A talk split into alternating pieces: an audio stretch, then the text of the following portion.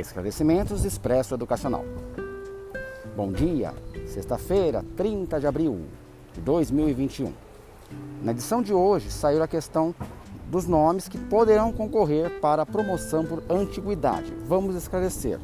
A promoção no grau, ou seja, a subida de letra né, dos profissionais de educação A, B, C, D, E, se processam de duas formas.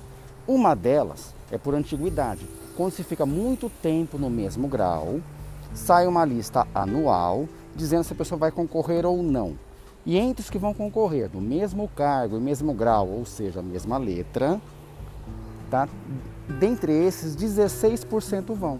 Então, por exemplo, se tivermos mil pessoas naquela letra, né, concorrendo, quantos irão? 160 pessoas. Isso. Tá? Hoje saiu a lista prévia e nos próximos dias, até o final do mês, na verdade, semestre sairá a definitiva e com isso, depois do pagamento em folha, a partir do segundo semestre. Nesse mesmo momento, temos a entrega de títulos. Os títulos para merecimento se faz no final do ano a listagem de quem vai por merecimento. Não é uma concorrência, é simplesmente atingir a pontuação necessária.